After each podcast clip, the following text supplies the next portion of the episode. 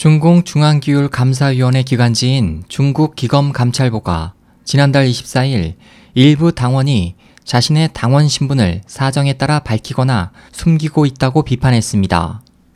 보도에 따르면 한 지방정부의 간부들이 해외여행을 위한 신청서 작성에서 당원 여부를 비당원, 근무처 기입란에 자영업 혹은 무직으로 기입했습니다.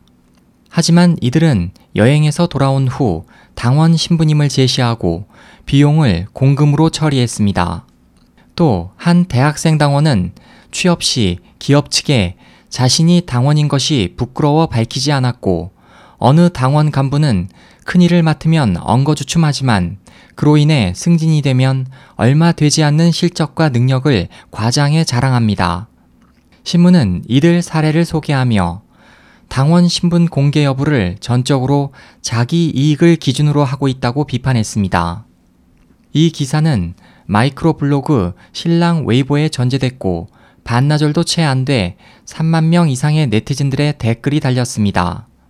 광둥성의 한 네티즌은 취업을 위해 기업 설명회에 갔는데 당원을 모집하지 않는다고 공언한 회사가 있었다고 썼고 저장성 항저우의 네티즌은 대학에서 공산당에 입당한 사람의 목적은 대부분 졸업 후 공무원이 되는 것으로 당 간부의 주목을 끌기 위한 것이다.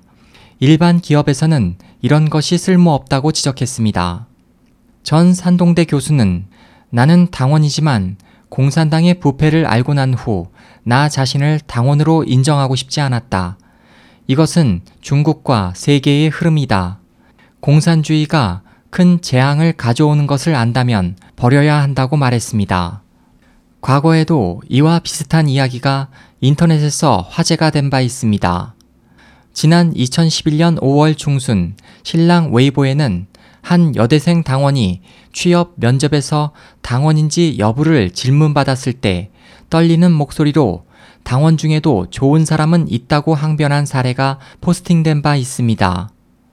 재미 중국 정치 평론가 천포쿵은 지난 2일 미국의 소리방송 VOA와의 인터뷰에서 중국 공산당원의 이미지는 이미 더러워져 배신과 악인의 대명사가 되었다. 당원들의 입당 목적은 순수하지 않다. 대부분 특권을 받기 위해 입당한다. 많은 당원이 자신의 당원 신분을 숨기려 하는 것은 무의식적으로 자기를 부정하고 있기 때문이라고 분석했습니다. 당원은 이미 소셜 네트워크에서는 부정적인 의미나 사람을 매도하는 데 사용되고 있습니다. 한 네티즌은 사람들은 공산당에 입당하고 싶다는 젊은이들을 머리가 나쁘거나 사기꾼인 것으로 생각한다. 대체로 머리가 나쁜 사람은 적고 사기꾼이 많다고 말했습니다. 영국 파이낸셜 타임즈에 따르면 2013년 새로 중국 공산당에 입당한 사람은 240만 명으로 2012년과 비교해 25% 감소했으며 2003년 이후 입당한 사람 수가 가장 적었습니다. 또 2013년 지방 공무원 시험을 본 사람도 전년 대비 12.3% 감소했습니다.